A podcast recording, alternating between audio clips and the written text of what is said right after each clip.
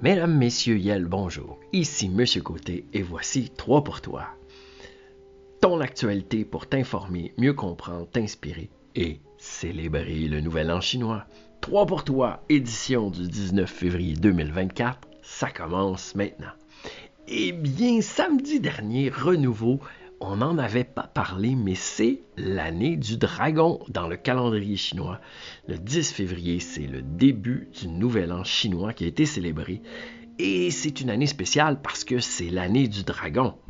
Alors, euh, pour ceux qui suivent l'horoscope chinois, et ils sont nombreux, la fête se célèbre avec des euh, banquets en famille. On va souvent manger euh, des oranges et du poisson parce que ça symbolise la prospérité. Euh, la fête sera célébrée environ pendant deux semaines, donc euh, ça va commencer, ça a commencé pardon, le 10 février et ça va durer environ euh, jusqu'au 24. Année importante, l'année du dragon, parce que le peuple chinois se dit l'ancêtre. Hein. ils disent l'ancêtre, les Chinois se disent descendants d'un dragon. Hein l'empire du milieu. Alors c'est très important pour eux et souvent, euh, ben, on voit une recrudescence de naissance euh, pendant ce temps. Traditionnellement, ça marque le début euh, de l'année du printemps puis du travail agricole. Donc, les, saisons sont rythmées par ça. Et euh, cette année, ben, c'est l'année du dragon de bois.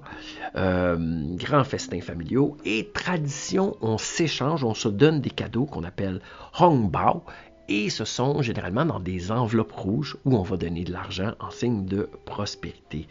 Voilà l'année du dragon. Euh, et on se la souhaite de la façon suivante.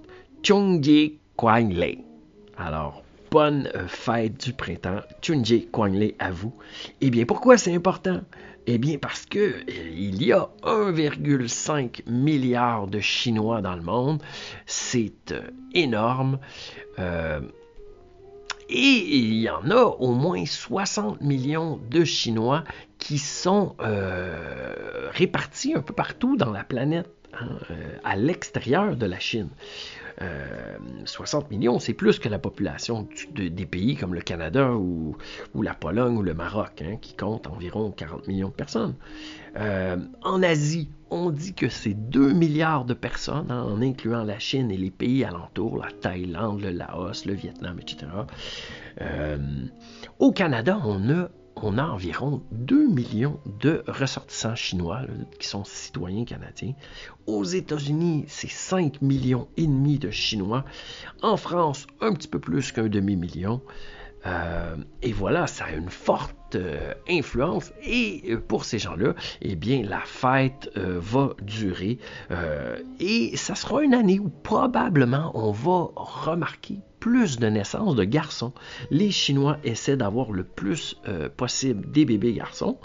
On a remarqué, par exemple, en 1988, lorsqu'il y a eu une année dragon, dragon de métal, si je ne me trompe pas, euh, une hausse d'environ 25% des naissances, euh, parce qu'on les dit plus chanceux.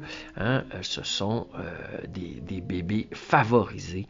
La culture chinoise, dit-on dans l'article d'Euronews, attribue également des types de personnes aux personnes en fonction de cet animal zodiacal. Et selon l'Université de Washington, les bébés dragons sont considérés comme charismatiques, intelligents, confiants, puissants et naturellement chanceux et doués. Et la, croyance est si répandue, dit-on, que l'on a enregistré des problèmes de saturation des hôpitaux lors des naissances. Euh, et il faut le dire, 7-8 ans après, eh bien, les services euh, d'éducation, les écoles débordent de cette recrudescence d'enfants. voilà.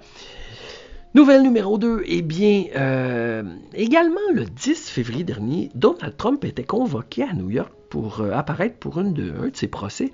Et questionné par les journalistes, il a fait une déclaration concernant les pays de l'OTAN.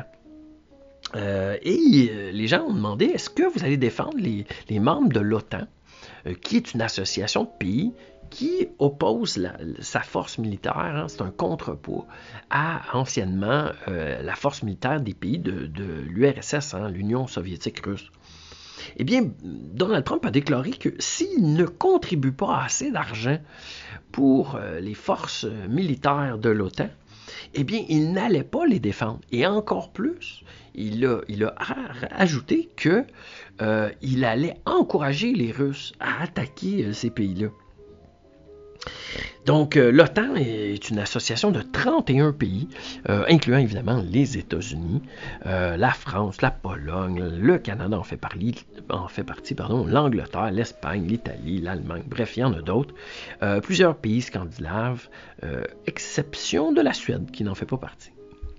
Et là, ben, Poutine, euh, que, vous, savez, comme vous savez, il a euh, attaqué euh, l'Ukraine et il ne se cache pas de vouloir attaquer d'autres pays qui sont sur les frontières avec, avec les Russes, dont par exemple la Pologne et d'autres pays des, États baltiques, plus au nord-ouest, comme la Lettonie. Et donc, cette menace-là, ben, si on l'encourage, ça met les soldats alliés en danger.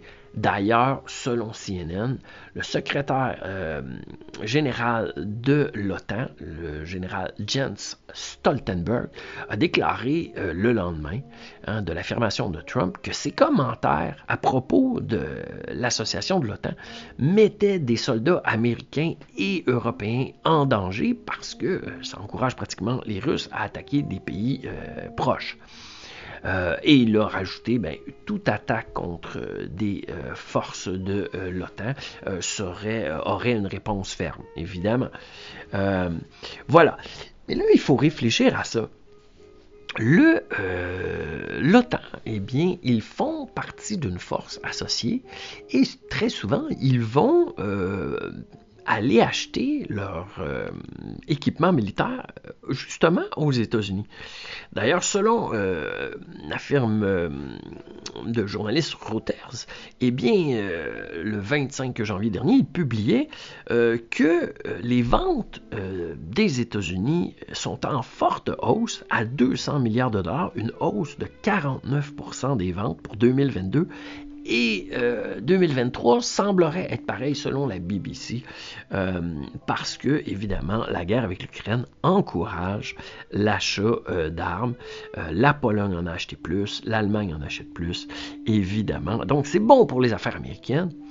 Et on doit dire que l'OTAN, ben, c'est une recommandation de, euh, d'investir, de dépenser de l'argent d'environ euh, jusqu'à un, montant de 2% Le Canada, par exemple, ben, on est euh, parmi les deux tiers des pays de l'OTAN qui investissent moins de 2% On est à environ 1,3% La Pologne est à 2% la France est à 1,8% L'Angleterre est à 2,1% l'Espagne est à 0,9% Bref, euh, la majorité des pays de l'OTAN ne dépensent pas autant que souhaiteraient euh, les États-Unis.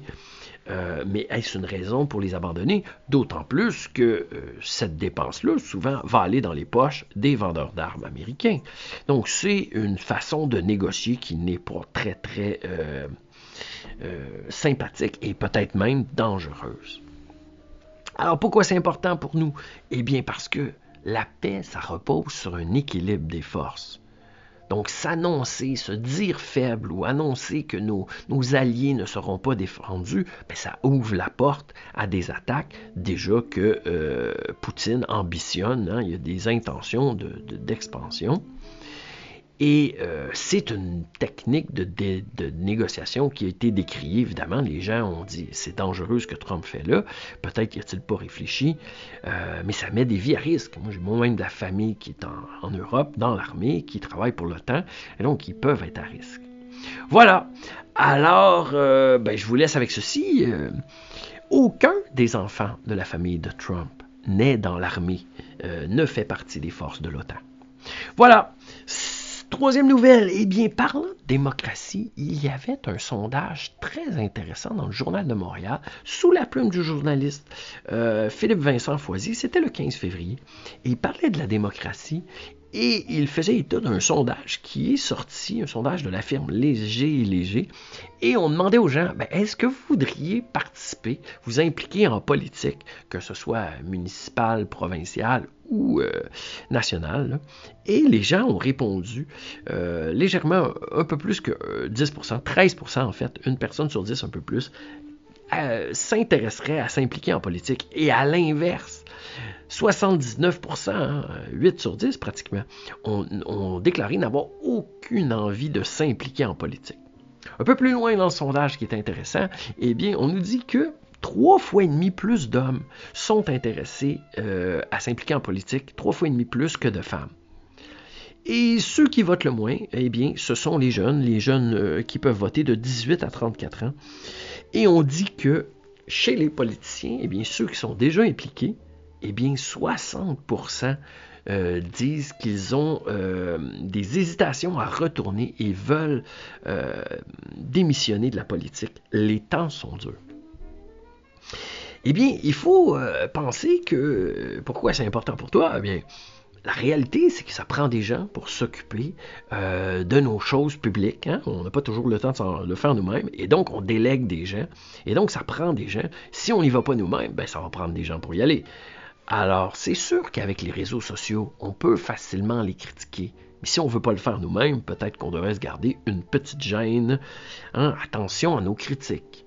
Euh, qui peuvent être assez dangereuses et même souvent retourner contre les femmes, ce qui n'est euh, pas gracieux. Voilà. Et peut-être devrions-nous essayer de trouver d'autres façons de s'impliquer euh, au niveau euh, personnel, au niveau euh, communautaire, pour faire avancer les choses. moi, je le fais à travers un balado, je le fais dans l'éducation, évidemment. Alors, courage à tous, bon courage, essayons d'être plus doux dans notre critique des politiciens. Et voilà, c'était trop pour toi et on va y aller avec le segment beauté. Je vous présente le balado counterclock. Le balado counterclock créé et, ça signifie euh, peut-être euh, counterclock, ça serait euh, compte à rebours, hein, retourner dans le temps. Et c'est un balado qui a été créé par la journaliste d'enquête Delia D'Ambra. C'est une américaine. Et ce qu'elle fait avec un brio, un talent incroyable, c'est qu'elle remonte dans le temps lors d'enquêtes euh, pour comprendre les raisons et euh, les, événements entourant des histoires de meurtre. C'est généralement une seule personne et son enquête est si bien faite, si approfondie qu'elle réussit à faire bouger les choses. Elle a réussi dans ces cinq saisons à faire rouvrir des enquêtes, à offrir des réponses aux familles euh, endeuillées souvent, à rendre justice d'une autre façon et, vraiment, ces, enquêtes sont très, très bien travaillées. C'est un niveau de production sonore, euh, la qualité de l'enrobage sonore, la qualité de sa, façon de raconter, son storytelling, c'est vraiment très bien fait. Euh, et on doit dire qu'elle a réussi à faire innocenter, je crois, dans la saison 2, une personne. Euh, voilà, c'est un travail d'investigation qui mérite le détour. Vraiment, peut-être même qu'elle remplace euh, ce qui se faisait autrement anciennement dans les médias euh, plus euh, locaux, les médias des villes, n'est-ce pas? alors, c'est une œuvre d'art passionnante, d'enquête. je vous le recommande. Ça s'intitule Counterclock de Delia Diambra. Il y a cinq saisons actuellement, toutes disponibles en ligne. Je vous mettrai le lien dans la description de mon balado. Et euh, voilà, c'était 3 pour toi, édition du lundi 19 février 2024. On rappelle, première nouvelle, eh bien, bon nouvel an chinois qui est en cours actuellement. Deuxième nouvelle, Donald Trump qui fait euh, des commentaires qui mettent en danger les militaires de l'OTAN. Et euh, troisième nouvelle, sondage sur la politique. Les gens ne veulent pas s'impliquer. Mesdames, Messieurs, c'était 3 pour toi. Comme d'habitude, si vous avez des commentaires, rejoignez-nous. L'adresse courriel sera dans la description. Elle est balado.3 en chiffres pour toi, le tout en un mot, à commercial gmail.com. Voilà, c'est tout pour moi. Je vous souhaite une bonne semaine. C'est à vous de jouer.